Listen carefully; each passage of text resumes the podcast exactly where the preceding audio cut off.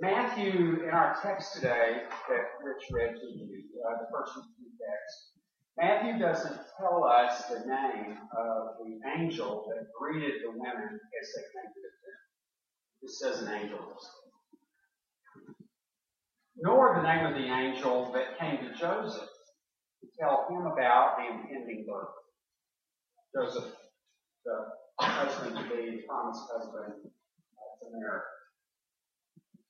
However, Luke, in Luke's story of all of this, tells us that Gabriel was the angel that came to Mary and said to her, Greetings, favored one.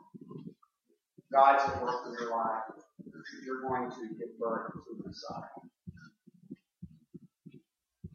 So I got to thinking about that, and I, I got to wondering what it would look like if Gabriel was the one assigned in all three cases.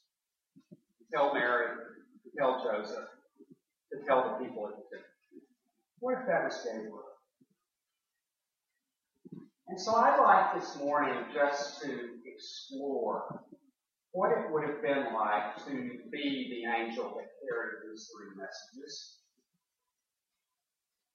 Much of the rest of the sermon is speculation, I will admit. But it's meant to cause you to, to think about the significance of life, the whole life of Jesus. And so from now until the end of the sermon, I'm faithful. There's never a dull moment around God. I remember the excitement around heaven when he first broached the idea of creation. Especially the creation of free will beings that had the potential to really screw things up. Of course, that's the way God created us angels. Satan used to be one of our group. Satan enjoyed company of God and the company of angels that love God.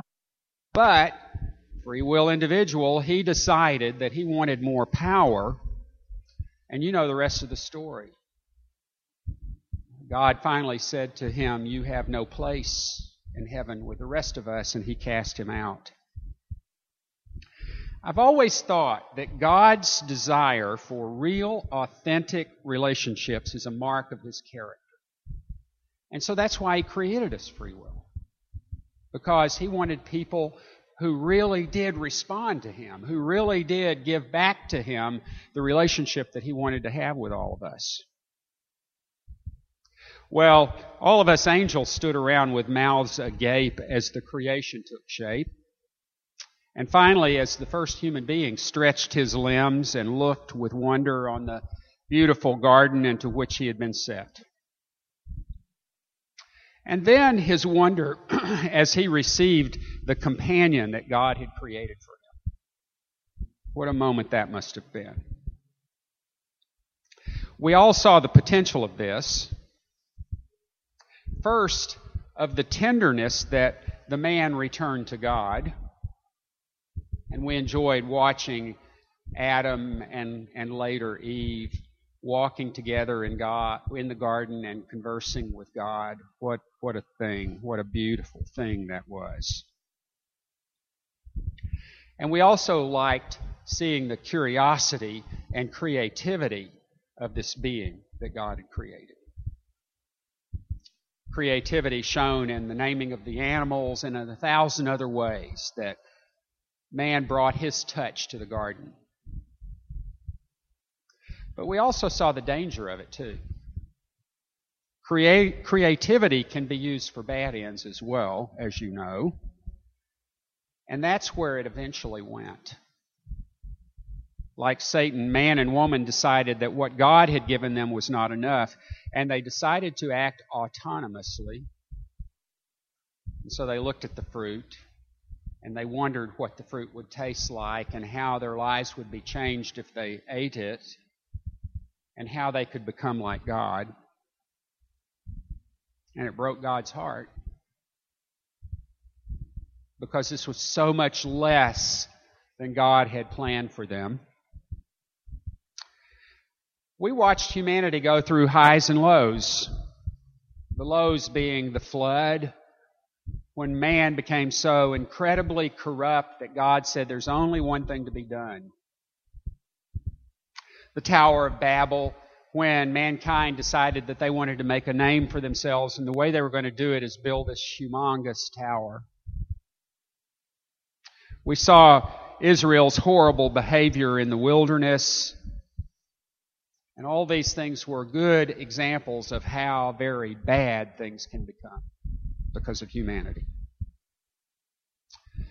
But then on the other hand, there were those high spots like David, this great king, this king that loved God so much and had this wonderful kingdom. And who great wrote great songs that we call the Psalms. What a what a high spot. I really get chills thinking about that. About the love of a mother for a child. About compassion shown to a leper. All examples of mankind at his or her best. And I especially love the smiles that break across God's face when He witnesses that sort of thing because that's in accord with what He planned for us. You don't have to be a brain surgeon. in, heaven, we, we say you don't have to be God. To see that mankind needed a lot of work and there was not going to be any overnight change to this mind of its own being. This required greater work than that. Sort of like a human teenager who thinks his or her parents are the dumbest people around. And it takes some failures on the part of us before we realize that we really do need help. So God, in the next stage of things, gave humanity what we call the law of Moses, including the Ten Commandments, to help mankind see how helpless they are. The laws are simple and good. They really are when you think about it. It's simple and good. But when mankind sets out to try to keep those ten laws, they find out just how deeply the, the pain and failure goes into their being. And how impossible it is to keep that law. It's a brilliant strategy on God's part. But as I said, change doesn't occur overnight. After Solomon's death, King Solomon, one bad king followed another. And eventually, lifelong enemies of Israel killed or enslaved every one of the people. It's a dark time. But it was also the opportunity for God to shine the brightest light into the midst of humanity. And that's when God called me, uh, Gabriel, to his side and said, I've got something for you to do. I want you to be my special messenger. People I've chosen to help me with my plans need your assistance. What is going to happen, God told me, will be too marvelous, too frightening, and too horrible for them to comprehend. You'll know when it's time to put on your messenger cap took a few more centuries in human time for this to happen. For God, it was just a second. But when he called me into his chamber, he said, Now it's time. Now it's time. My first human to angel soiree came when I went to see Mary. She was a young Israeli girl promised in marriage to a man named Joseph, a virgin, my message to her was very upsetting, at least I thought it was. I thought it would really just blow her out of the bucket, to use language that you would use.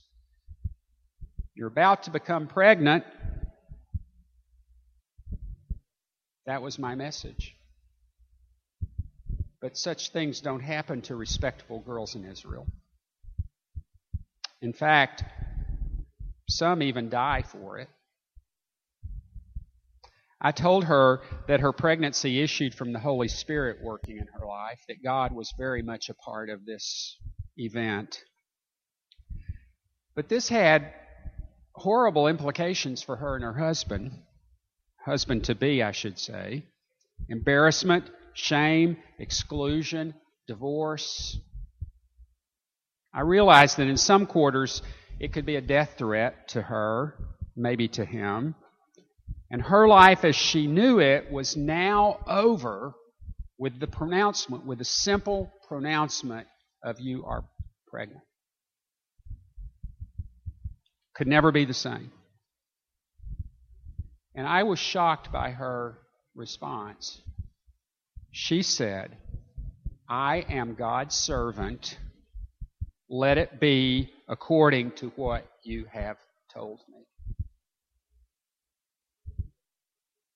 My next message was delivered to Joseph, her betrothed husband. Uh, I actually got to him a little bit late because he already knew that Mary was pregnant. She had already talked with him about it. And he had already begun to think about how he was going to divorce her so that he would bring her the smallest amount of public shame as possible. I came to him in a dream. My message to Joseph was that God was in all this turmoil. It turns out he was of the same character as Mary. He was just like her. And he accepted the role that he was being given and married his now pregnant wife. These interactions gave me insight into how noble and majestic these human beings could be. This was humanity at its best. I got to watch the last 33 years, the next 33 years pass like smoke. The child whose birth I forecast grew into adulthood, went through all the stages of growth, and finished the last three years of his life in a ministry filled with opposition and grace. Amazingly, Jesus' unrelenting love and grace became the fuel for hostile reactions from his critics. God refused to intervene in these conflicts. Eventually, Jesus' opponents found a way to arrest and kill him, and it left the disciples who had staked their lives on him in shock and dismay. Some abandoned him, some fled. One was actually guilty of treason, not to the nation, but to the group. The last message that I carried was the most amazing, the most satisfying of all of them, and it came on Sunday morning. I scared two Roman guards out of their wits when I appeared at the tomb of Jesus. Of course, they had never seen anything as bright or as penetrating as an angel. Nor had they ever seen anyone roll away a giant millstone like it was a marble. The earthquake didn't help either. when the women arrived, I was sitting on top of the stone. My message was Don't worry. Jesus is alive. Go tell the others. It was the best message I ever delivered. Now I see what God was doing. He entered into human form and showed them how to stop the endless cycle of sin, grief, and sacrifice. God said, Enough's enough. How to stop the hopeless yearly sacrifices which only temporarily de- dealt with the mess humanity had made of God's word work. Through Jesus, God showed humanity a better way to live in a world addicted to control and law and retribution, Jesus offered freedom forgiveness. What a difference. In his death, the deadly cycle in which humanity was caught ended. It was over.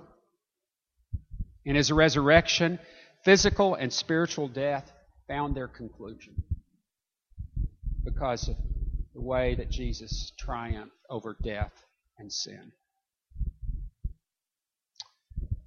And so I, I, tell you this morning that the last message I delivered was the greatest of all, and it begs to be delivered again and again.